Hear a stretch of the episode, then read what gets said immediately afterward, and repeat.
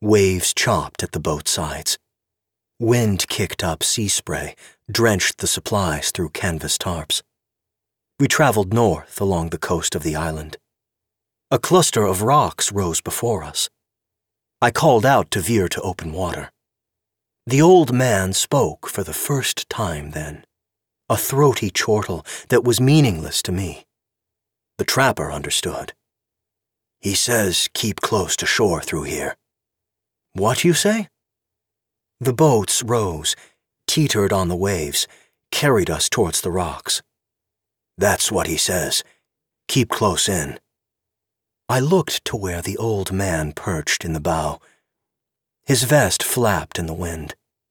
His eyes were wild, and he grinned, or grimaced. I could not tell. It's no good, Tillman hollered into the wind. I had to agree. The waves would dash the rowboats to bits against the rocks. Why bring the old man if not to guide us?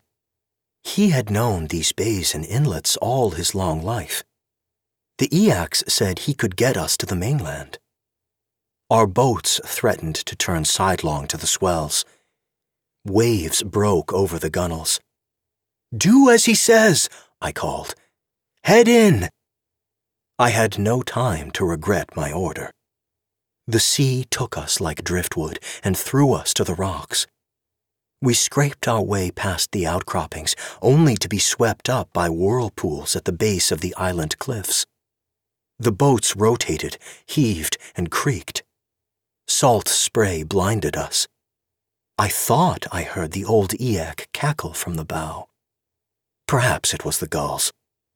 What kind of madman laughs as he drowns? I cannot say how long we battled the sea and cliff face. Tillman stood at his stern, shoved his oar to the cliff to lever the boat. Even his considerable strength was no match for the sea.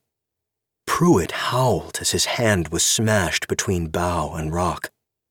Samuelson let out a string of curses like none I have heard before. When at last we freed ourselves from the roiling current, we pulled at the oars until our hearts would burst.